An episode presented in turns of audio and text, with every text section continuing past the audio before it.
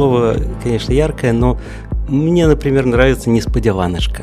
Но это проблема одного человека чаще всего или вот прям команда? А некоторые факапят, ну, потом встают, отряхиваются, идут дальше и становятся иногда лучше. Удивление – это признак интеллекта. Все истории успеха одинаковые, а каждый факап особенный.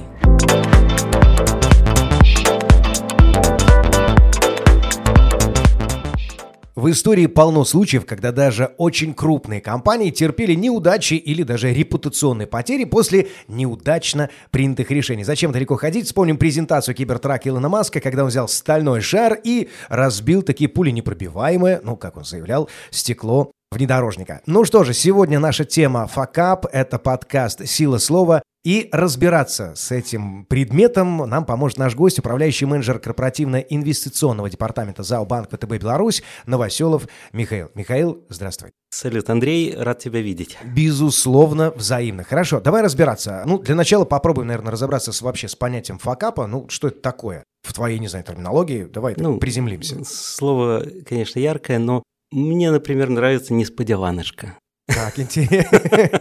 Хорошо, но все-таки с бизнес-тематики факап, ну, то есть что это, конкретная лажа, э, косяк? Это масштабная, катастрофический провал, это эпическое, в общем-то, какое-то заблуждение, которое приводит к фатальной ошибке. Вот мне нравится слово заблуждение, потому что это уже ведет нас дальше. Откуда же ноги растут? Ну, откуда ноги растут, это, на мой взгляд, важно не путать с какими-то смежными понятиями. Например, э, на слуху уже привычное понятие «черный лебедь», которое да, уже такой прям... Николас Насим Талиб э, поделился с нами концепцией, которая, в общем-то, говорит о редкой неожиданности со значительными последствиями. Потому что, ну, факап по-хорошему – это не про вероятности и не про неожиданности.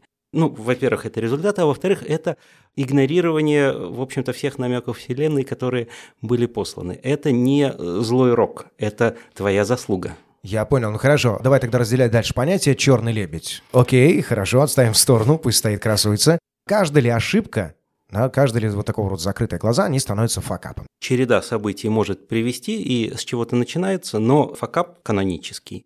Это действительно epic fail, по-другому не скажешь, что если мы ограничиваемся цензурным языком, а мы им ограничиваемся, это фатальная ошибка. То есть это что-то компактное, с разрушительными последствиями. Но в отличие от черного лебедя, это не рынок так решил, это мы сами кузнецы решил. своего счастья. Хорошо, ну окей, давай вернемся к примеру, который я вначале озвучил. Разбитое стекло кибертрака — это факап или, ну, в целом, я не, вот я бы не назвал это факапом. Ну, это, это вообще случайно. Вот это, наверное, черный лебедь прилетел, такой мимо пролетал. Ну, позиционировалось же как пуля непробиваемая, да. а тут стальной шар. Ну, не случилось. Это, это другое. Ну, например, компания Kodak. Так. Появилась. Слушай, еще... она все еще существует, кстати? Она в 2012 году Все-таки этого да. века подала ага, на банкротство после 131 года существования. С ума сойти. Они, в общем-то, были лучшими в сфере фотографии десятилетиями. Они обладали сотнями патентов. Они были голубыми фишками на бирже. Ну, в целом, вообще, когда говорят кодек, то... Ну, 90% сразу... фотоуслуг розничных, скажем mm-hmm. так, годами и десятилетиями было за кодеком. Ничто не предвещало. И один из их патентов, из многих сотен, это, собственно, патент на электронную фотографию. Они в 1975 году попробовали и создали прототип цифрового фотоаппарата и признали его Недееспособным? Ничтожным, да. Сказали инженеру, который, в общем-то, это подготовил и выкатил, спрячь никому не показывай. Да ладно. Потом, в 80-м году, через пять лет, они как бы попробовали переоценить перспективы. Аналитики сказали, что, господа, в обозримом будущем цифровые технологии неизбежно вытеснят вот эту нашу любимую химию и ламповую проявку пленок и все дела. Но они зацепились, что вот обозримое будущее будет где-то далеко, поделились патентами на цифровую фотографию. Она укоренилась в некоторых моделях смартфонов, которые начали выходить на рынок. Еще в 2000 году, 2000 ровно, Кодек обладал капитализацией, по-моему, 128 миллиардов долларов. Это, да, степень двойки точно. 100... Это 2000 И Это через всего 13 лет. Да. Оу. Это, скажем так, факап э, произошел примерно в тот момент, когда они решили, что будущее за горизонтом, а не перед ним. Ну, Это хороший урок о том, что будущее, оно, тем более в наших-то реалиях, оно вот буквально за дверью уже. Ну, если взять какой-нибудь еще один пример, мы Конечно. можем себе позволить. В 94 году образовался такой стартапчик из двух человек, назывался Yahoo. Значит, Yahoo из компании, организованной двумя человеками стартапчика, выросла в корпорацию и законодателя мод на рынке информации и СМИ, Мгм. потому что они сводили вначале информацию значит, о действующих сайтах. Выросли, и, кстати, да, именно Yahoo в 2000 году обладал капитализацией 128 миллиардов, не Кодек. Кодек Так. все-таки, Кодек был, Сколько? кажется, и еще немножко больше, но вот по Кодеку надо будет гуглить. Окей, А, мы это погуглим, но... Пример э, такой- локального факапа, который Ничего. удалось признать. Хорошо, так что с ними случилось в итоге? Значит, с ними случилось то, что буквально в 2016 году их э, телеком-оператор купил за 4 с половиной, чуть больше, 4 600 миллиарда долларов вместо 128 миллиардов. Подожди, как так произошло? А как это произошло? Они встали рано и действовали по плану.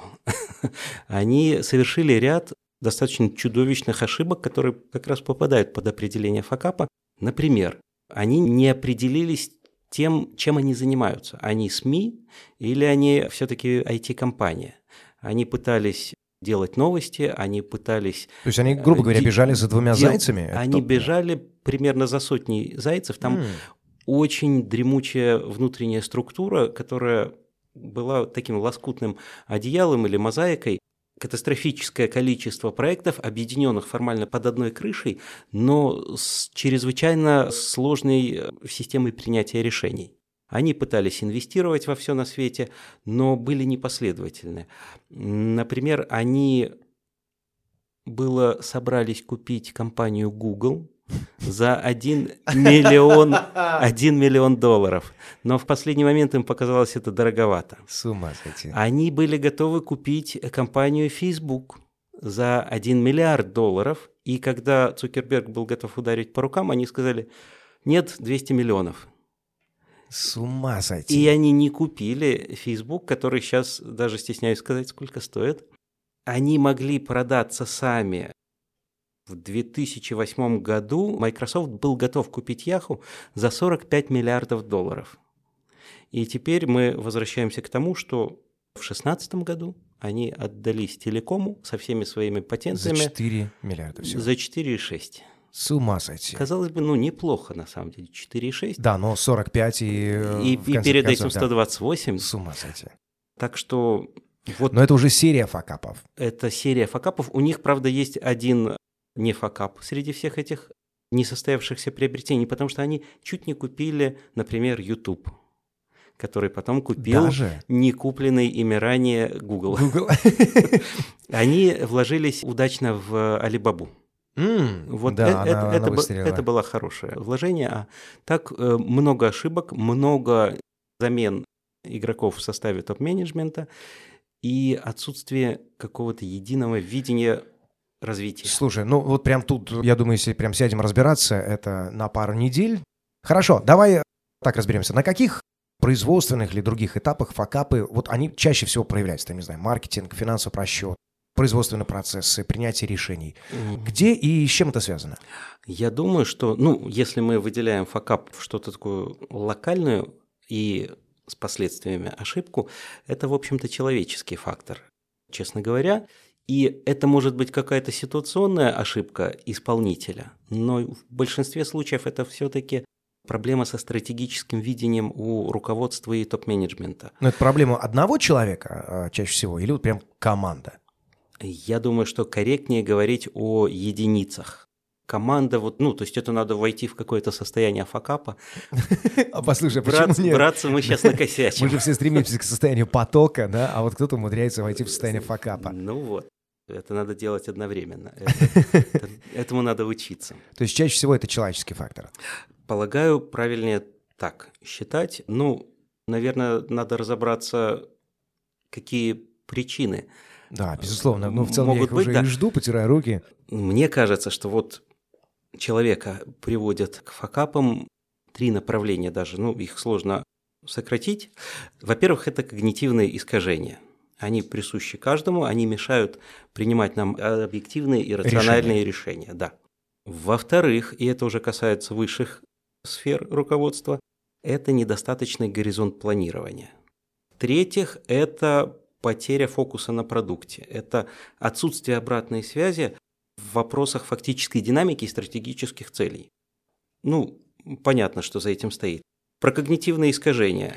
Мне кажется, ты такую надежду на меня сейчас вот проявил. Все нормально. Понятно. Наверное, понятно. Давайте разбираться. Хорошо. Итак, когнитивные искажения, горизонт планирования и вот просто фокус внимания. По когнитивным искажениям здесь э, прям целую лекцию можно читать по психологии. Ошибка планирования. И сюда же, да, можно сразу вспоминать. Групповое и... мышление. То есть все, что уводит нас в сторону, например, мы можем видеть то, как подвержены вот этим когнитивным искажениям другие люди, но не видеть их за У себя, собой. Да, безусловно. И отрицать. Есть с красивым названием «золотой молоток». Да?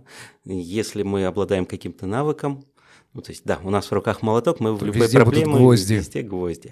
Групповое мышление, когда вот действительно факап становится общим детем, и все к нему бережно относятся, или по каким-то социальным причинам. Ну вот нам нужна гармония в коллективе, и мы достигаем определенного комфорта через конформизм. Возникает такая идея о том, что ну, все-таки один скандалист в команде должен быть всегда. Трансгрессор. Надо беречь трансгрессоров, потому что ну, никакой структурно стабильной утопии быть не может. Если мы выпиливаем всех плохих, всех, кто нарушает правила, мы теряем связь и перестаем понимать, чего наши правила стоят. Ну, грубо говоря, белое становится белым на фоне, ну, контраст, контраст. Э, нам не с чем сравнивать. Да. И они не проверяются на прочность. Угу. Вот, поэтому, с другой стороны, вот как-то так всегда группа людей расслаивается, появляется умник, появляется шут, появляется хулиган. Ну, это отдельная уже Хорошо. психология так, групп. движемся дальше. Их около 200, этих когнитивных искажений, но они вот сводятся все вокруг того, что наш мозг, наш способ мышления так устроен, тысячелетия эволюции его ковали, таким образом, что мы легко вешаем ярлыки, легко увлекаемся, легко впадаем в самообман. И Самообман, я думаю, это самая вообще ключевая проблема очень часто, это, когда мы принимаем желаемое за это действительное. Это частый источник факапа. Мы теряем объективность, мы теряем рациональность.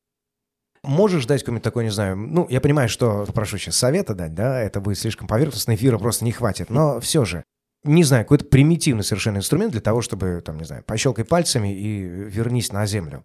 Это может быть не совсем примитивный, но надо учиться говорить, можно даже вслух, я озадачен. Mm. Я чего-то не понимаю. Это сложно, особенно вслух, особенно если рядом стоит коллега или начальник, но, черт побери, это очень важный навык, и это путь возвращения к рациональности. Я вспоминаю, Артега писал еще, как только человечество теряет удивленное лицо, здесь все и останавливается, потому что удивление — это признак интеллекта. Артега и Гасс — это он да. великолепен. Ну ладно, не уходим от темы. Окей, с когнитивным искажением, я думаю, здесь можно сразу, если ты поддержишь, дать совет о том, что ну, во-первых, стоит изучить какую-то психологию, чтобы лучше понимать себя, не будем забывать про эмоциональный интеллект. В принципе, вот это Канеман, например, это Гладуэлл, то есть есть огромное... Ну, в целом и профайлинг сюда прекрасно входит, потому что без него современный бизнес, ну, сложно представить. Конечно. Слишком сложная коммуникация. И мы же все бываем на тренингах, мы все хлопаем самим себе, и через три дня или неделю это все благополучно рассасывается, и мы начинаем Снова лупить покатит. эти ошибки. Да. Хорошо, следующий этап – горизонт планирования. Ну, что тут сказать? В идеале горизонт планирования, он должен превышать масштабы вот одной даже человеческой жизни отдельно взятой. Это Тарасова сразу вспоминаю, да? Это даже касается... Мечта должна быть за пределами жизни. Да, это не только вот э, касается масштаба э, видения компании, Отдельно взятый человек тоже может и должен позволять себе такие горизонты, мне кажется. Это касается того, что я думаю не только за себя, но и за своих детей, и немножечко за внуков. В каком мире они будут жить и что я должен сделать для того, чтобы социальная среда, экология и какие-то прочие вот факторы, которые будут определять благополучие жизни, чтобы эти факторы были лучше сегодняшних. Хорошо, но нет ли здесь какой-то потери преемственности. То есть, например, если я вспомню компанию Ford, да, то изначально вот прям то, о чем ты говорил, да, это было, безусловно, невероятное планирование. Но а... видя, что сейчас даже происходит, грубо говоря, как они отстают просто от рынка. С Фордом, э, ну вот есть насчет Форда, наверное, пример антифакапа, хотя mm. это выглядело... Послушай, почему бы и нет? Расскажи. Выглядело как проблема. Они изобрели ремень безопасности. И эта штука... А разве не Volvo это было? Ну, окей. Это Ford, это, это, Ford. это давняя вещь. И эта вещь всех расстраивала и напрягала. Что было неудобно. Это неудобно, это не солидно как-то, черт побери. Пристегиваться мне как маленькому, что же это? До сих пор есть затычка вот в эту штуку, да, да, да еще и возьми, она, с иконкой. Совмещенная. Но, То есть а людям это не понравилось? Людям это сразу не очень понравилось. Это было точно так же, как вот за сто лет до этого один из выдающихся хирургов говорил о гигиене, говорил о том, что огромное количество вот этих вот смертей младенцев – это из-за того, что врач пришел из анатомического театра и сразу приступил к операции. То есть, почти говоря, теми же мойте руками. Руки. Мойте руки. Это было обидно для всего уважаемого профессорского состава. Ну еще бы оскорбить их и обвинить в том, что они виноваты и в смерти. Самое досадное, что вот автор, фактически автор гигиены и человек, благодаря которому смерти сократились катастрофически, в хорошем смысле, он не дожил до вот этого вот признания необходимости гигиены. Причем такой суровой гигиены, когда ты две минуты мылом, щеткой, как врач, должен мыть руки перед какой-то серьезной процедурой. Отличные примеры. Ну, то есть, получается, горизонт планирования – это не что-то рядом. Да, но Форд, в общем-то, давил-давил и додавил, теперь этот аксессуар обязательная часть, это их патент, это их какая-то копеечка. То есть за каждой настойчивостью, если поскрести, обычно находишь экономическую целесообразность или частную выгоду. Финансовые стимулы, они из самых сильных. Послушай, ну это отличный пример, что иногда ты можешь делать что-то, что люди сразу не принимают, но это оказывается очень важным впоследствии. Это какая-то мудрость уже. Хорошо. Ну и э, давай третий разберем фокус. Ну, фокус внимания, я думаю, здесь, э, здесь более здесь просто. все фокус. просто. И здесь это уже ближе к методологиям разработки получается. Что не получилось у Яху? У них не получилось понять, кто они. Медийная корпорация, IT-стартап. Они развивают поисковики, они создают новости. Они наполняют мир картинками. Везде и сразу. Они и... были везде и сразу. Они не смогли сформулировать, кто они и к чему они идут, зачем им покупать какую-то там приблуду для социальных сетей, зачем им покупать Алибабу, зачем им покупать Facebook.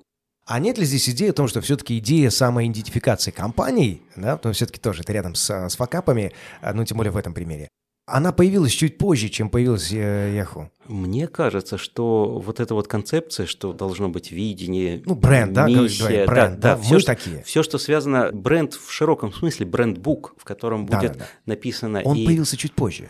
Мне кажется, это 50-е, а Яху Даже. это середина 90-х. Ну, окей, тогда моя идея не ну, прокатила, то есть, факапнул. Все нормально.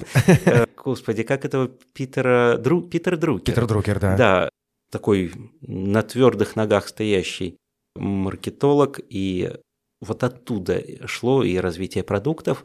И одни компании, допустим, фокусируются на одном продукте, Coca-Cola. Хороший пример. Угу. И да, их проблемы начинаются каждый раз, когда они пытаются уйти в сторону.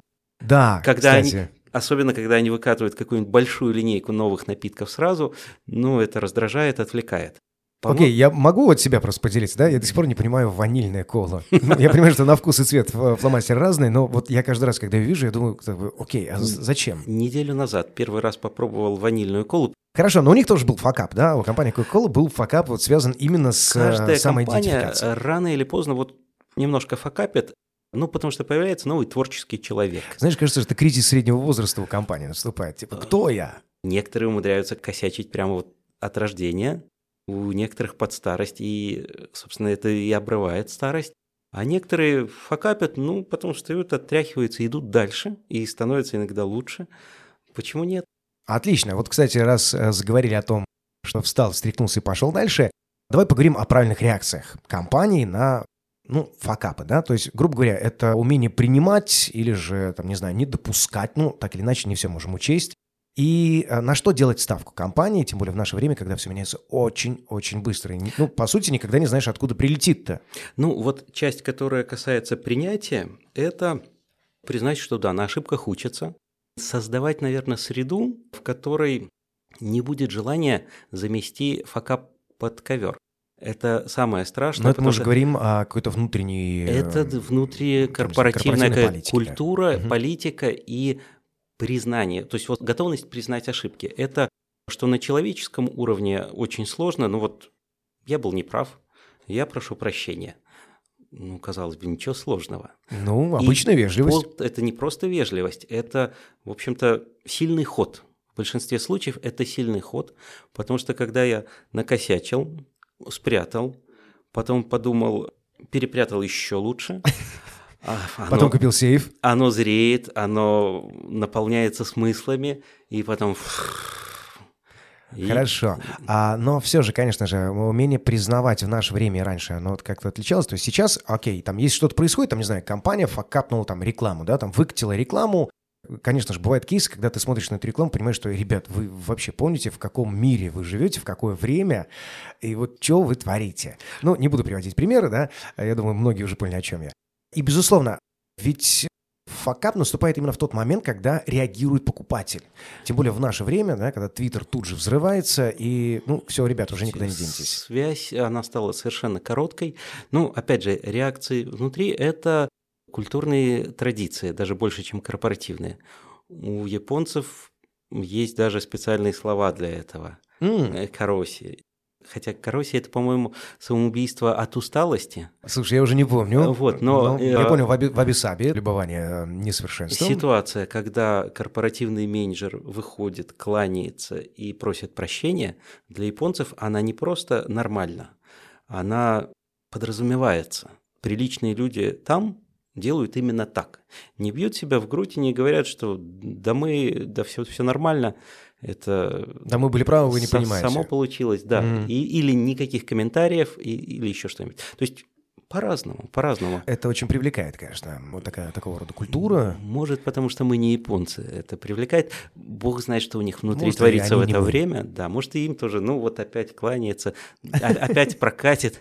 Ну что, а, а, а нам неловко сказать, что... Но это отличный пример того, что если факап все-таки наступил, и, ну, как-то, а, признайте. Ну, с этим надо что-то делать. первый шаг, грубо говоря, это признание. С учетом того, что прилетает за факап в масштабах уже несопоставимых с э, одной личностью, даже если это топ-менеджер, прилетает-то уже в масштабах всей компании. Но это уже репутационные потери. Это и очень серьезные. Самые прямые репутационные потери могут быть, и как-то их трансформировать, что но мы все-таки вырулим, но мы это все учитываем, мы так не сделаем, потому что мы уже вот используем это как фундамент, сейчас вот разобьем все в крошку, и на этом фундаменте ни в коем случае не повторим подобного, а сделаем это, это и это напротив. Как-то так. В целом, я, смотри, наверное, приведу такой пример, опять же, без явок и паролей. Например, вот пандемия очень много изменила в ближайшее время, да, и, конечно же, ивент-индустрия пострадала чудовищно, просто чудовищно. Вот пример, который буквально, там, не знаю, на моих глазах разворачивался. Крупная, очень крупная бизнес-конференция. Она вот прям в день проведения конференции получает сообщение о том, что, ребята, извините, да, для вас все отменяется. И, безусловно, ну, вроде факап. Да, но здесь, наверное, уже прям, не знаю, там черный бегемот уже, да, просто откровенно прилетел, ну, это, это, э, да. сел, потоптался, убежал. Но что самое интересное, учитывая то, насколько точно и грамотно компания вообще работала до этого на рынке и со своим потребителем, своим клиентом, не было гнева. Вот не было типа, ребят, ну что ж вы, мерзавцы, творите, да? А было, наоборот, ребят, мы с вами, а, все good, и они получили, наоборот, поддержку. Знаешь, Андрей... Но это немножко не к этому, это не к нашей теме. близко, немножко. но это понимание со стороны потребителя, оно что же не на пустом месте бывает. Вот в моменте мы недавно отметили два года ковиду. О боже, да, да, два года уже. Уже два года. И вот это вот понимание, что все может сорваться. Все... Оно ну, уже как-то воспиталось. Вот, вот это привычное физическое, социальная близость, а не социальное дистанцирование, это рассматривается уже как подарок судьбы. Вот собрались люди, у них у всех справки, у них у всех прививки, они все без масок. Они, как когда-то давно, могут обнять друг друга, пожать руки, станцевать. Это, знаешь, уже ценность. И когда срывается такая конференция, наверное, включается понимание, плюс у нас еще вот омикрончик, который оказался, Намечается уже, кажется, а, оказался движется. более, скажем так, липкий, но менее опасный. Ну, посмотрим. Опять же, с этого поезда тоже нам не сойти. Этот факап общий для всех. И что там было в начале, эксперименты или Тут летучая уже не мышь, извинишься, да? э, тут не извинишься. да. Вернемся немножко такой, ну, к теме реакции все-таки, да, потому что, ну, понятное дело, когда происходит факап, ну, я не думаю, что кто-то факапит, в принципе, прям специально. Хотя, подожди, разберем, я вижу по твоим глазам, есть примеры спецфакапов для хайпа. Окей, эту тему немножко отставим. Но все же, первая реакция, конечно же, наверное, это злость, отчаяние, гнев. Как работать с командой в такие моменты? То есть что должно происходить? Ты плохой, ты плохой, а ты уволен? А, Или же... ну, Опять же, все очень зависит от руководителя. Есть стратегии, что всех уволить. И буквально на днях вот 900 человек какой-то индус взял и уволил. IT-компания, Вау. при том, что нанять человека... Почти тысячу человек. Да, да, это вот... И при этом, при том, при всем, что IT-отрасль сейчас, она, у нее огромная нехватка э, А, квалифицированных кадров. Вот мог себе позволить. Или какой-то бизнес-процесс подошел к логическому завершению. Или действительно выявлены были, ну, удаленка, кто-то не работает, кто-то вот поставил фотографию, запустил на компьютере алгоритм, который шевелит мышкой, который, в общем-то, делает какую-то несложную работу. Имитация присутствия. Это отдельные, скажем так, зерна факапов. Но вот чувак прошелся каленым железом, есть такой стиль. Есть стиль собрать, дать выплакаться, обнять. Потому что человек, который обжегся, он какое-то время настолько собран, настолько добросовестен, если вот Да, его, да, да, да, его да, кстати. поняли, простили и дали шанс, это тонизирует, это позволяет так вот собраться. Не каждого, я подчеркну. Не каждого, да, но, хороший руководитель видит, кого надо метлой, кого надо обнять и дать шанс. И, в общем-то, из этого и разруливаются факапы. А в чем польза вообще? Она же, вот есть же какая-то польза факапа. Ну, во всем мы всегда... Я не к тому, что мы всегда во всем можем найти пользу, но она есть. Ну, кроме как хороший урок. Тале подверг сомнению тезис о том, что что нас не убивает, делает сильнее. Он прям со всей Мне свойственной кажется, в истории человечества все наоборот, что нас не убивает, возвращается и добивает. и добивает в конце концов, да. Факап это сложно сказать, что вот приведет к чему-то хорошему, но вот ты оставил хлеб, и он покрылся плесенью, ты изобрел пенициллин. Ты искал способ вот заставить железо ржаветь меньше, и в конце концов у тебя в сплав попал хром, и у тебя появилась сталь. Ты искал какую-то альтернативу неудобным изоляторам, экспериментировал, получил пластмассу. Ты признал, что вот какой-то цианокрил у тебя получился, но это абсолютно негодное вещество, потому что оно намертво липнет ко всему. Потом перечитал вывод свой и понял, что ты изобрел суперклей. Ты сделал лекарство от расстройства желудка из листьев коки и чего-то там еще, и сиропа. И потом почему-то плеснул туда содовой. И у тебя появилась Кока-Кола. Да-да-да, я И понял, таких- рецепт был изначально Таких другой. примеров на самом деле тоже прилично. Ты оставил урановую соль на запечатанной И фотопластинке. получился рентгеновский снимок И, первый. ну, ты, ты изобрел радиоактивность, в частности. Рентгеновский снимок получился, кстати, тоже как-то так он, по-моему, Ну, получился. как-то ну, получился, конечно же. Это незапланированное открытие, но предшествовали ли им факапы, это, в общем-то, вопрос терминологии. Люди столкнулись скорее со случайностью. Ну, или вот, да. Есть черные А- лебеди, есть белые лебеди, есть Ну, факапы. Я думаю, мы можем разноцветных всех и, перечислять. И, и вот такие несподеванишки, которые...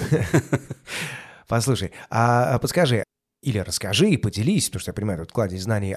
Есть ли кейсы, когда вот факап жесткий, то есть вот когда мы понимаем, что, кажется, компания завтра уже просто будет стерта с лица земли, она использовала факап для повышения внимания к бренду. Ну, то есть я понимаю, это черный такой пиар уже совершенно здесь похайпим. Или же для того, чтобы, ну, не знаю, наоборот, повысить лояльность клиентов, хотя вроде налажали. Например, такая компания, как Microsoft. Они профокапили браузеры. Ну, кто чуть древнее Мамонтов, помнит Netscape.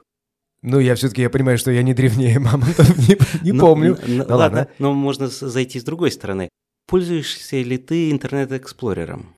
Нет, никогда, вообще ни за что. Почему такая реакция? Не знаю, Что вот мне вот пр- пр- прям где-то уже из-под корок летит. Это Нет, же нет, нет, родной браузер винды. невозможно. Короче говоря, при том, что они сформировали свои позиции на рынке операционных систем Мгм. и, в принципе, вот хорошим клином шли по софту, они пропустили развитие интернета. И Билл Гейтс это дело, с сожалением, признавал, Вау. что да, да, мы это дело упустили.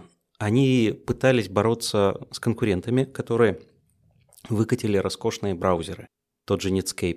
Они сделали свой браузер ядром операционной системы, чтобы его нельзя было выкорчевать. Они, соответственно, создавали на программном уровне конфликт для Да, двух да, да, браузеров. да, да. Ну, собственно говоря, это и есть хороший пример развития факапов в динамике. Потом было признание ошибки, потом было, может быть, через суды, но все-таки признание того, что нет, браузер не является ядром операционной системы, что он может быть отделен и не устанавливаться при установке Windows. И в конечном итоге они вышли на какие-то компромиссы, более-менее допилили свой браузер, но и убрали вот это вот ограничение, что никто кроме нас. Так вопросы в современном мире не решаются. Так можно завоевать большую нелюбовь. Да, в целом даже по описанию я понимаю, что это было тогда, но сейчас да, нет, сто процентов. Это сразу нет, и это нет навсегда, это прям окей, в бан, ушел. Именно так это и работает. Вот, но мы начали говорить про предотвращение. То есть, что должно быть, кроме, может быть, элементов корпоративной культуры, части признания ошибок, что Ну, это как бы один из шагов. ошибки Да. это бывает, на них мы учимся, их нельзя, допустим, повторять дважды одни и те же. Но А, если, многие допускают это но, все равно. но если ты способен, скажем, ошибаться каждый раз по-разному, во-первых, ты отличный Так, тестировщик. мне кажется, ты сейчас подбросил всем отличную идею. Ребята, давайте продолжать ошибаться. Только каждый раз по-разному. Так это нормально. Это- Ну, вроде как, да, да. мы делаем продукт сильнее. Мы проявляем себя немножко трансгрессорами или, как это сказать, помягче, не слишком талантливыми. Но это в конечном итоге может быть полезно. Мы выявляем блохи, слабые стороны и затачиваем продукт в что-то совершенно замечательное. Но это если вот есть такие талантливые сотрудники. Ну, и опять же, это, наверное, какие-то последствия, когда мы можем их решить. Да, иногда этого не случается. Да. Безусловно. В целом, так стратегически, есть методологии, которые позволяют видеть продукт, даже если он разрабатывается, всегда удерживать его в поле внимания как что-то понятное всем, да, еще не готовое, да, возможно, какие-то нюансы по функционалу, но мы понимаем, о чем идет речь. И, знаешь, вот мне кажется, самое важное говорить вот внутри компании, с э, вендорами, с разработчиками, проговаривать, с чем мы работаем, какие у нас ближайшие цели, какие у нас стратегические цели. Если мы перестаем говорить, ну, тогда мы теряем фокус, внимание. Да, вот только что хотел И- сказать, что как раз про Да, фокус. Это, это как раз вот про эту третью часть.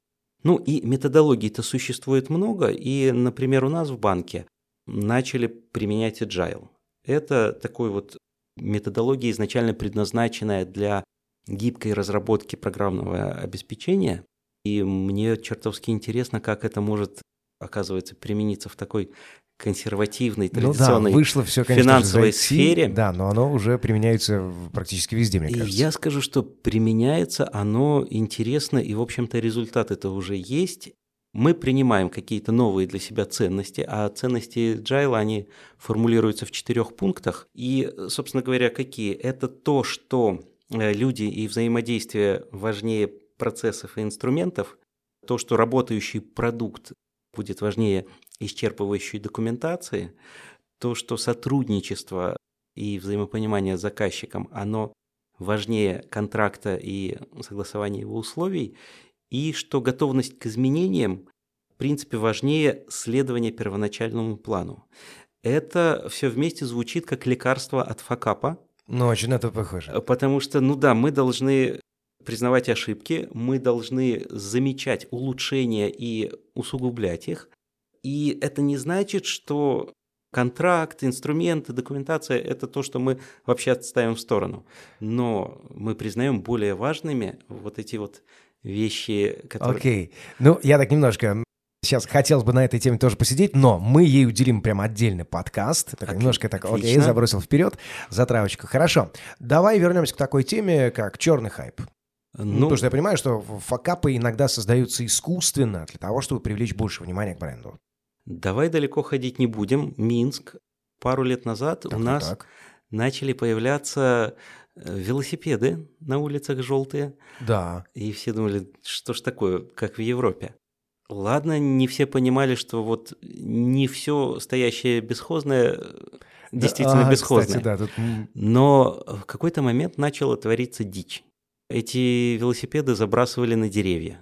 Их топили их воровали, в водоемах. Помню, но увозили. В, когда увозили, их находили, их, в общем-то, расследовали, но с ними творили бог знает что. Потом оказалось, что это часть рекламной кампании. Это такой да ладно. черный пиар. И... То есть вот вся та волна новостей, которую мы наблюдали, это все было Потому искусственно создано привлечение внимания. В общем-то, канон, когда черный пиар – это тоже пиар. И неважно, что говорят, неважно, что пишут, главное, что не некролог. Послушай, ну, по крайней мере, я вспоминаю свою реакцию, я возмущался вообще Все поведением людей. Типа, черт возьми, ну как вы можете так поступать? Это и же, ну... Ты возмущался, ты я возмущался, ты думал об этих это... желтых велосипедах. Да, и это взрастило во мне некая, ну, не знаю, модель уважения, потому что, ну, тебе хотелось казаться лучше этих людей, которые Да, я ставлю его аккуратненько, эти... но да. это было на слуху, это работает. Потрясающе. А, то есть, на самом-то деле, примеров таких стратегий много. Это может цепляться за какие-то расовые предрассудки, гендерные. Пройти по такому лезвию скандала можно скатиться в факап. Очень легко. Мне кажется, там вот чуть-чуть Сейчас все сразу, э, изменилась, в общем-то, реакция социума очень сильно изменилась. Новая этика. Мне кажется, она будет только усложняться. Вот эта вот культура отмены. Допустим, кто-то допустил факап в социальной среде, кто-то медийный, селебрити, и все. И, и его предали скопизму и, сразу. И, и его, да, его требуют отключить у него социальные сети. Он может быть Кевином Спейси, он может быть Дональдом Трампом. Отключить ему социальные сети, объявить ему всеобщее презрение. Это очень интересные, очень новые феномены и немножко страшные. И тем не менее, есть люди, которые провоцируют, и провоцируют успешно. Ну, здесь, я думаю, это или уникум, или профессионалы. Боюсь задавать вопрос, вообще можно ли этому научиться и учат ли прям вот так, ну, это, это прям не Скорее мое. Всего, да. Скорее всего, да, с этим будем разбираться чуть позже. Раз заговорили на тему страха, давай сюда и нырнем смело. Кстати, вот такая немножко метафора получилась. Итак, как перестать бояться, то есть как побороть страх факапа, как продолжать действовать. Потому что очень часто, конечно же, в любом бизнесе, в любой компании наступает момент, что, ребят, мы, кажется, на грани, и, ну, то есть это просто отспенение да, мы сейчас можем зафакапить. Как действовать смело? Как побороть вот этот страх? Как говорится, 200 лет эволюции, да, мы по-прежнему не можем отличить саблезубого тигра от человека напротив иногда.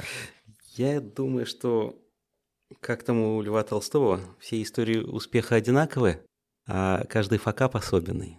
Прекрасно сказано. И поэтому каких-то вот общих рецептов тут не будет. Говорить, говорить внутри компании, искать контакт с аудиторией, с потребителем, с пользователем своим. Я подчеркну слово, наверное, искать контакт. Искать, и сейчас-то, в общем-то, среда не то что позволяет, предполагает эту обратную связь, и она очень близкая, очень короткая. Некоторые компании, ну вот элементы экономики общего пользования, шеринговой экономики, используют для того, чтобы создавать новые продукты. Мы обратились там на своем сайте к неограниченному кругу пользователей, вот хотим сделать новый бытовой прибор. Он будет... Хорошим. Он будет хорошим, да. General Electric в Америке был популярен, у них в принципе популярны холодные напитки. И вот появилось что-то вроде такого мягкого льда, звучит странно. Очень это странно. И измельченный лед, измельченный специальной вот какой-то большой техникой. А, я понял, что то Так. Да, так, вот, так. вот это вот, я правильно его назвал гибкий лед? Или... Нет, это по-другому, как слушай, я тоже забыл, но ладно, э, аудитория поймет. Э, гибкий лед, да, что бы это ни значило. И вот его делают на каких-то больших промышленных аппаратах. Он удобен в пользовании, он хранится в холодильниках хороших. И да, все американцы любят холодные напитки, его надо много, он чего-то стоит. И General Electric говорит, мы хотим сделать бытовой прибор для изготовления такого льда. Расскажите, пожалуйста, каким он должен быть, какой выход, какая цена вас устроит, какой размер поместится на вашей кухне, опишите нам этот продукт. Мы готовы даже принять от вас половину суммы, которую вот вы Слушай, ну, мне кажется, это просто потрясающий каздев. Это и... называется краудсорсинг, то есть закинули идею, собрали бесплатно отзывы, фидбэки, предложения, собрали подписку на первую тысячу этих устройств. Даже.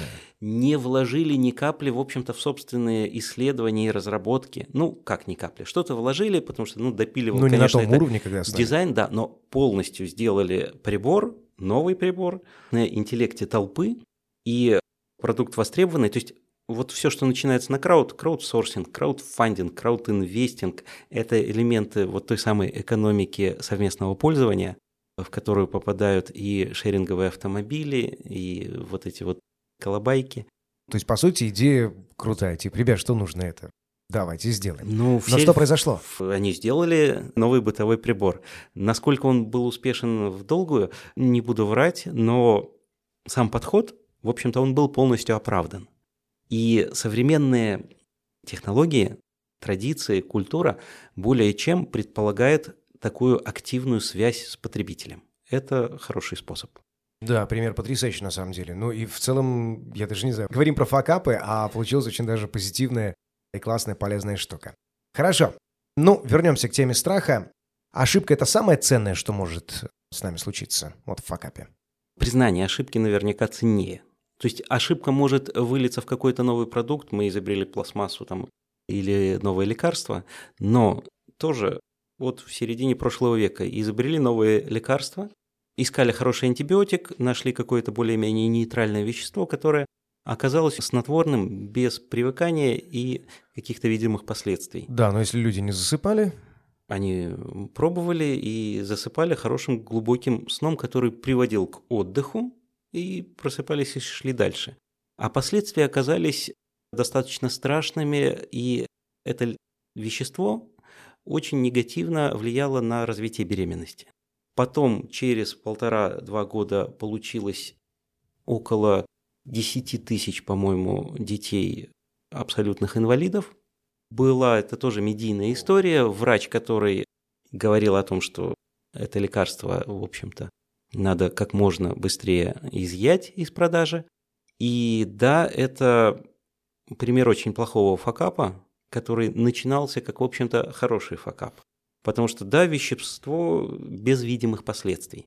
Поэтому испытания, они, в общем-то, предполагают трехлетний горизонт, группы, двойной слепой метод и прочие абсолютно рациональные вещи, абсолютно жесткие. То, что мы сейчас э, с вакцинами немного торопимся и обходим какие-то механизмы, возможно, это оправдано. Это было сопряжено с надеждами, что вот будет вакцина, мы все решим, как решили с ОСПой. Но здесь так не получилось. Это ужасный, конечно, пример, э, прямо аж до дрожи. Хорошо, но скажи, пожалуйста, вот можно так сказать, культура факапа? Да, вот мы говорим факап, факап, а вот культура факапа. Это можно вот так прям не назвать умение, вот, или там, не знаю, способность, или там тенденцию конвертировать провал в будущий успех для компании? На любом уровне. Продукт, коммуникация, не знаю, лояльность клиентов. Я думаю, что такой навык, он, в общем-то, обуславливает выживание компании после какого-то драматического события. Не всегда, мне кажется, можно перековать, перестроиться. У любой компании, в общем-то, за спиной несколько видов капитала – начиная от сотрудников, патентов, зданий сооружений, заводов, репутации. Это все может стабилизировать и вытянуть компанию. Но этими ресурсами надо очень тонко, четко и разумно распорядиться. И, в общем-то, факап – это про неудачу, про невезение, выход из факапа – это про благоприятное стечение обстоятельств. Ты можешь делать все, что угодно, и тебе все равно не везет. И ты все равно теряешь примерно все. Ну, я, наверное, сейчас немножко поговорю еще и о дилетантизме, если позволишь так назвать. Окей, но смотри, если мы рассматриваем такие примеры прошлого столетия, там, я уверен, там огромная куча таких примеров, и ужасные, и позитивные. Если все-таки смотреть на ну, не знаю, срез последних, там, не знаю, 10 лет, в последние 2-3 года это 100% будет проявляться, все-таки факапы чаще всего в наше время. Это уже не продукт, а это чаще всего факапы рекламы. То есть вот сейчас факап, он всегда в маркетинге. Ну, не всегда.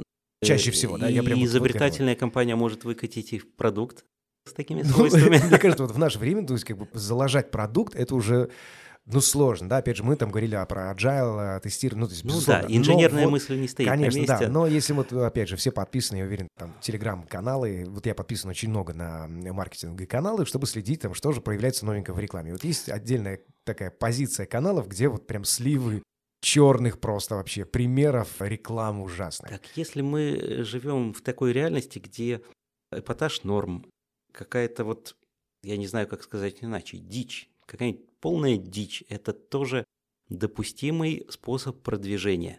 Можно попробовать, можно обжечься. Не попробуешь... Экономика скандала. Так, не собственно, знаю. новости уже давно стали настолько агрессивными. Боже, ты их смотришь еще или читаешь? Я, я, я наслышан. Я наслышан, но игнорировать как бы в домике быть нельзя с нашей работой. Новости, которые для простых людей, да, они берут за жабры, держат, заставляют сильно и быстро переживать. Потом человек выдыхает, утирает под со лба, сидит опустошенный, его сложнее завести снова. Для того, чтобы его еще раз встряхнуть и вывести ну, на такую эмоцию. еще и больше. Ему нужно еще что-то большее. Поэтому и... Нет ли здесь какой-то рекламной сегрегации? Позволю себе такой странный термин, прости уж, пожалуйста, сейчас попытаюсь объяснить. Давай. А, ну, черт возьми, то есть получается реклама вот такой, ну, культура скандала, это реклама для, ну, не знаю, там, можно ли так грубо... Боже, меня сейчас расстреляет аудитория, ну, простите, я просто пытаюсь картинку в голове описать. Э, там нижний социальный этаж, да, вот их нужно прям бомбить, их нужно скандалить, их нужно желтая пресса, а чем больше, тем лучше. Но не получается так, что вот, ну, когда это факап маркетолога и рекламы, то люди, ну, немножко других социальных этажей, не знаю, там, образования, понимания вообще этого мира, они как раз-таки начинают создавать культуру отказа, потому что, ну, ребят, мы не такие. Чем вы нас кормите? Зачем вот эта дичь нам показывать? Неужели вы думаете, что так нас можно привлечь? Вы нас отталкиваете. Нет ли здесь вот прям уже, не знаю, такой тенденции вот конкретного разделения водораздела? Ну, во-первых, есть желтая пресса, есть какой-нибудь там Нью-Йорк Таймс.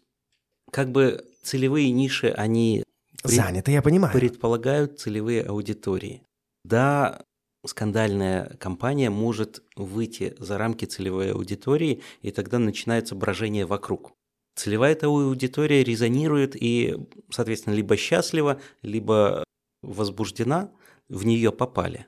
Но вокруг идет реакция, которая либо не предполагалась, либо не соответствует ожиданиям компании, либо категорически идет в разрез с этими ожиданиями. И это уже проблема компании, компании рекламной, не всегда компании в целом. Что хорошо с рекламными-то компаниями? Они имеют конкретный ограниченный бюджет. Им сложно сломать да. больше, чем они могут, но да, слово ранит, то есть не обязательно обладать каким-то оружием, если ты владеешь словом. Безусловно. Ну, простой пример. Я недавно был фанатом одного бренда кроссовки, так? И вот их маркетологи решили, что вот подобного рода реклама, я не буду описывать, но я думаю, многие уже начинают понимать, ну, там гендерный косяк, очевидно, боже, там так, такое было, прям сексизм, сто процентов в лед, ну, то есть чернуха полная. Я отказался. Я отказался от этого бренда по одной простой причине. То есть, ребят, ну, хотите пошуметь, хорошо, шумите, но есть разные варианты, когда вот бренды снимают невероятные просто рекламы, они Слушай, шумят только потому, что это ты, качество. Ты отказался публично или а, где-то нет, внутри нет, самого нет, себя? конечно, я не вышел на улицу и не сказал, так, отныне не написал я там обещаю. Нет, я ничего не писал, я ни, нигде не возмущался, я в целом не, не ты, такой человек. Ты не в тренде. Но я, я понял. А вот если бы я начал возмущаться... А все теперь так и делают. То есть, если ты чем-то возмущен, будь добр, поделись этим возмущением. Так и работает сейчас вот эта вот вся достаточно страшная машина. Очень странно. Ну, для меня. Объективной реальности. Мир изменился. Ну, э, не знаю, по поводу объективной реальности здесь можно поспорить, это будет тема отдельного подкаста тоже, как раз-таки о наших когнитивных искажениях для факапа, но все-таки иногда правда это не факт. Правда это то, как мы к этому факту Согласен. Относимся. Ну, то есть мы своим отношением тоже даем обратную связь. Хм. И Если все дают обратную связь, то это самая идеальная ситуация. А, вот к чему ты. Ну, хорошо, давай двигаться тогда дальше. Почему происходит факапы, в целом мы немножко вначале затронули, но можем ли мы поговорить на тему, там, не знаю, недооценки рисков? Потому что так или иначе, да, горизонт планирования, он очень далеко, но так или иначе, я не вижу, что за горизонтом, но я вижу все до горизонта. Ты знаешь, все-таки я тогда этот мячик переброшу опять вперед. Давай. И, ну вот, факапы будущего. Так, это, это интригующе. Это про то, как закрывать глаза на грядущие изменения. Понимаешь, побеждают не технологии, а бизнес-модели. Но бизнес-модели проявляются и масштабируются с помощью технологий. И сейчас вот у нас, допустим, на слуху блокчейн, распределенные реестры. Да. Когда появился интернет, он появился как военная технология в 69-м, что ли, году, с 69 по 71 Потом подключились университеты, какие-то библиотеки, какая-то попытка вот хранения открытой информации, книг. В 80-х годах интернет начали открывать для себя гики того времени. И примерно с 93-го туда начал пробовать заходить бизнес. В 94-м, мы помним, появился Yahoo. И искали эффективную бизнес-модель для интернета. Нашли продажу рекламы, например. Нашли электронную коммерцию. Появились Google, Amazon, Netflix, Facebook, появились социальные сети. В интернет пришло 2, 3, 4 миллиарда пользователей. Иногда пересекающихся, но вот если пересчитать... По аккаунтам. Да, по аккаунтам получается гораздо больше, но потом как менялись эти технологии? Появились мобильные устройства, интернет пережил еще одно свое переосмысление, у нас появились приложения, игры, то есть то, что всегда с собой, удобные сервисы. А у нас появились мобильные банки. Что происходит сейчас? Вот эти вот классические трастовые институты, которые основаны на доверии, те же банки, те же какие-то государственные службы, они вынуждены трансформироваться и меняться под давлением этих технологий. Биткоин – это пример того, как человек может распоряжаться своими средствами, минуя посредничество в лице банка. То есть это система, которая эмулирует доверие там, где его исчезающе мало или нет совсем. Но я подозреваю, что про блокчейны у нас будет отдельный подкаст. Тоже, да. На самом деле, Миш, ты просто, понимаешь, ты на самом деле рекламный... Да, да-да-да-да. Да, все впереди, все впереди. Просто это пул технологий настолько масштабный и всеохватывающий, касается автоматизации, допустим, вопросов правообладания. Это то, что мы называем NFT-токенами, но они могут выпилить целый класс целый институт благороднейших людей, которые веками занимались вопросами права собственности – и вдруг на их место приходят алгоритмы бездушные. То есть, вот мы только успели привыкнуть к каким-то маркетплейсам и платформам, которые связывают покупателя и продавца, угу. водителя и пассажира, путешественника и арендодателя, кого угодно с кем угодно, за хорошую маржу, за хорошую комиссию.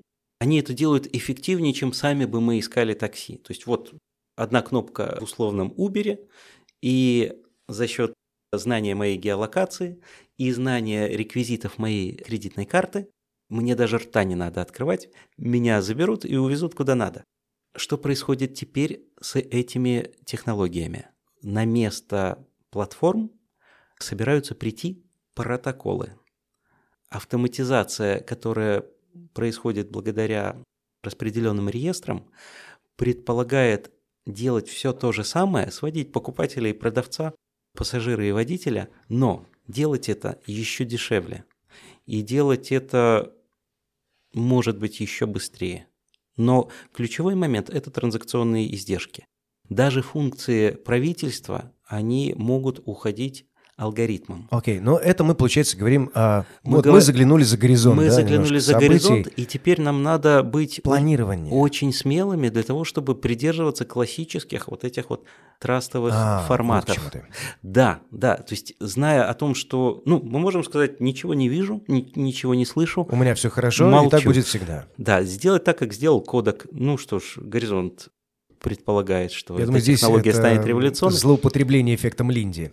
Знаешь, вот эти вот подрывные, прорывные, взрывные технологии, да, они существуют. Да, они полностью перекраивают карту бизнеса, меняют лидеров.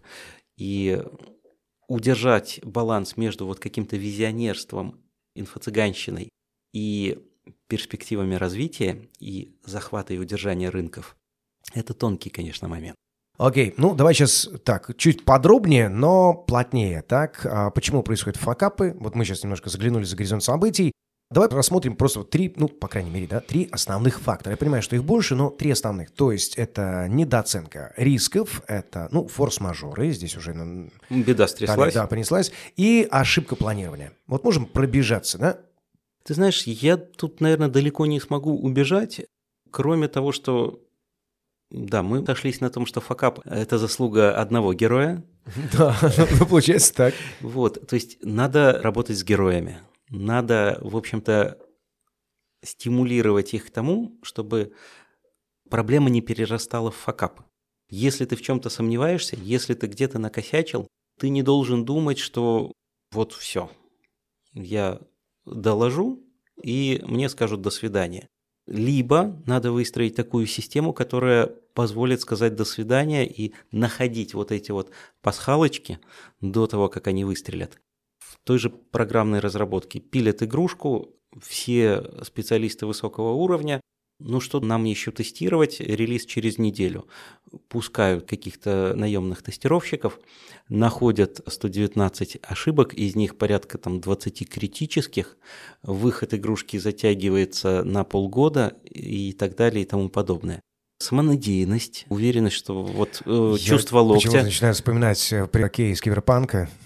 Тоже До- до хорошо. сих пор, мне А- кажется, а они до сих пор сколько, сколько мы ждали сталкера. Но тут Да. еще разбалованность пользователя. Нас закидали какими-то роскошными, красивущими игрушками, и нам и то не так, и это не так, и здесь не доразвлекали. Слушай, а, я вспоминаю, это начало 2000-х, э, кажется, «Планета обезьян» выходила. Помнишь, трейлер был безумно крутой. То есть вся, просто весь мир орал в ожидании выхода фильма, но как только вышел фильм, все выходили в безумном разочаровании, потому что в целом нам в трейлере все самые лучшие сцены показали.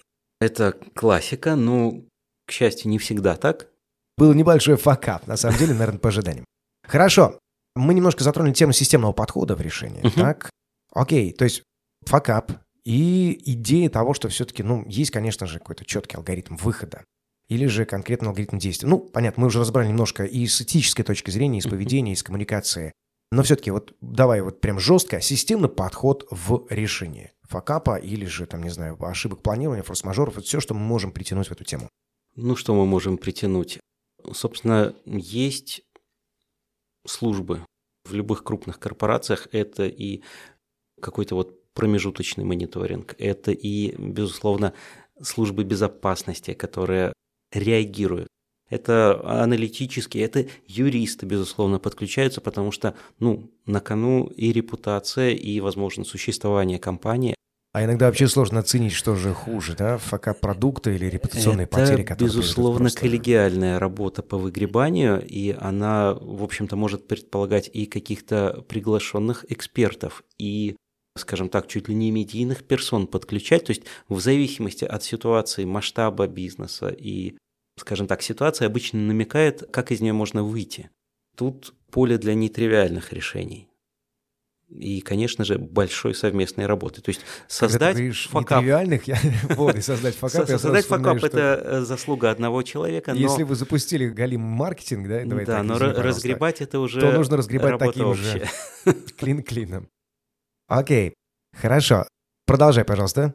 Ну, собственно говоря, из-за того, что только все истории успеха одинаковы, да, каждый факап надо вот под микроскопом смотреть, как из него выходили, или не выходили, и это тоже урок. В целом можно смотреть, грубо говоря, на похожие какие-то моменты, да? Как-то посмотри, как сделал сосед. Мы подходим к вопросу бенчмаркетинга, похоже, и это как раз-таки да, да, да. способ посмотреть, а что там у соседа. Ну, давай разберем вообще, да, вот этот сложный термин. Мы будем оба выговаривать помедленнее. Бенчмаркетинг. Так, что же это за штука такая? Это изучение опыта конкурентов и внедрение лучших практик.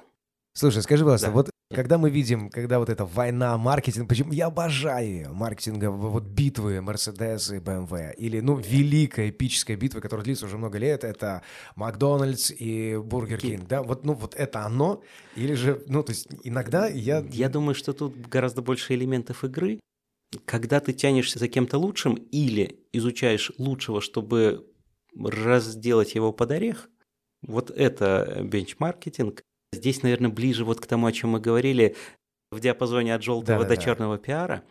Но это У дуэли. Нас... Вот я не могу по-другому э, назвать. Это, это дуэль. Это Причем красиво, такая красивая да. дуэль. А если мы смотрим на стратегию развития компании и ее желание получить обратную связь и от потребителя, и, безусловно, держать руку на пульсе рынка, понимать, какие продукты конкурируют с твоими продуктами или с твоим единственным продуктом, да, Coca-Cola и Pepsi-Cola бодаются жестко. Прекрасно. Но это тоже, скажем так, все знают, что они бодаются. Все знают, что они друг друга подтролливают в какие-то годы чуть более дружелюбно, в какие-то чуть более эпатажно. Это нормально. Им, по большому счету, нечего взять друг у друга. Они обе условно лучшие. Они состоявшиеся лидеры на рынке вот этих вот лимонадов вредных для здоровья и вкусных для питания. У компании есть, скажем так, два вида показателей э, для того, чтобы понимать, как мы развиваемся, насколько мы эффективны. И что можно подсматривать? Значит, вот бенчмарки – это эталонные показатели, это внешние какие-то данные для сравнения. KPI вот эти вот ключевые показатели эффективности – это внутренние показатели, которые мы можем выставлять и на основе достижения или недостижения каких-то показателей делать выводы о том, как мы развиваемся. Это, в общем-то, тоже стратегические инструменты развития и способ удержать продукт в фокусе внимания. KPI привязывает внимание менеджера к совершенно конкретным каким-то показателям. Бенчмарк привязывает внимание маркетолога к совершенно конкретным конкурирующим продуктам. Это все держит в тонусе, это все дает информацию для развития. Так, хорошо. А не приводит ли это к идее некоторого одалживания маркетинга друг у друга? То есть я вспоминаю прекрасно цитат, не помню чью, и сейчас, да, и с трудом, э, в общем-то, за эфиром мне уже помогали ее вспомнить. Когда ты берешь из одного источника, это плагиат, из двух до пяти – это компиляция, а из более – это уже, ну, скажем, свежий взгляд сейчас, в общем-то, принимают как факт и такую неизбежную реальность. Если вы выкатили принципиально новый, изумительный, оригинальный продукт за очень короткое время, от недели до месяца, его скопируют, клонируют, может это начнется где-то в Юго-Восточной Азии, но оно обязательно придет сюда со скоростью доставки и оно будет дешевле в 2, в 5 или в 10 раз. И, в общем-то, все стратегии должны учитывать, что любой оригинальный продукт, даже если он защищен патентами, патенты тоже продаются и покупаются. Ну, то есть вот эта вот инфраструктура, взаимосвязанность рынка и всех участников рынка, она потрясающая сейчас и мало с чем сравнимая. То есть, ну, нету таких примеров из прошлого когда на одной, допустим, репутации или традиции вы держали под собой какой-то продукт. Ну, например, Спарта. Конфеты, кон, кон, конфеты с Моцартом австрийские. Не помню их. Компания, которая делала эти конфеты, пару недель назад заявила о банкротстве. Туристическая отрасль ляснулась, и вот эти вот красивые конфетки, красные с портретом Моцарта и ликер, мы их потеряли. Кошмар. Скорее всего, когда вот вся эта пандемия немножко пойдет на спад, они вернутся. Они вернутся с тем же дизайном, они воскреснут, но в моменте они приняли решение о банкротстве. Окей. Ну что, у нас остался наш классический блиц в конце подкаста. Еще не прощаемся, потому что сейчас будет, скорее всего, самое вкусное, может быть, не очень. Итак, всегда ли путь к успеху лежит через множество ошибок? Я думаю, сейчас нужен это взгляд в историю, уже точно не в будущее. Иногда достаточно одной ошибки. Например? Ты оставил хлеб, он заплесневел, а, ты да, изобрел пенициллин. Нету такой связи, не надо много ошибок. Иногда убивает одна, иногда одна ошибка дает возможность создать продукт. Мы не должны впадать в когнитивное искажение, которое называется систематическая ошибка выжившего. Вот только о ней хотел рассказать, да? да, да? Безусловно, потому что мы не знаем огромного количества компаний, которые зафакапились, и в целом мы о них даже не услышали. Да, да. Хорошо. Скажи, пожалуйста, опыт страхует от риска вступить в факап? Вот опыт. Я опытный, я старый волк, я знаю, опыт, как правильно. Опыт заставляет сфокусироваться. Опыт позволяет удерживать этот фокус, скажем так, в режиме автоматическом. Поэтому да, опыт в большинстве случаев позволяет избежать факапа. Окей. Okay. Стоит ли спасать компанию после факапа? Ну, пример про конфетки с Моцартом, я понимаю, что, наверное, все-таки стоит. Они были вкусные. Я думаю, что те, кто смогут ну да, звучит, конечно, так себе, да. Ну, ну смогут, те, да. кто выживут, те выживут, те, кто не выживет, те не выживут. Но Отлично. на самом деле тут выбора обычно нет. Окей. Бенчмаркетинг не работает в инновациях или же работает? Вполне работает, но бенчмаркетинг не отвечает на вопрос «как?». Он что? Он дает картинку, вот эта верхняя часть айсберга, на которую мы равняемся, но мы не должны на нее переть как Титаник. Угу. То есть на вопрос «как» должны отвечать какие-то уже внутренние ресурсы компании, и это важно для ну, развития. Тогда последний вопрос все равно на тему бенчмаркетинга. Беларуси это скорее миф о развитии бенчмаркетинга у нас? Или же это реально рабочий инструмент, по твоему опыту? Ну, по моему опыту, то есть потому что я вижу, и я вижу, что компании э, объединяются в холдинге. То есть вот, вот наш формат развития. Как-то вот так вот ориентироваться на лучшего – это не совсем наш метод, э, культурная особенность, да, это риск показаться вторым, не самостоятельным. Это то же самое, что признать ошибку.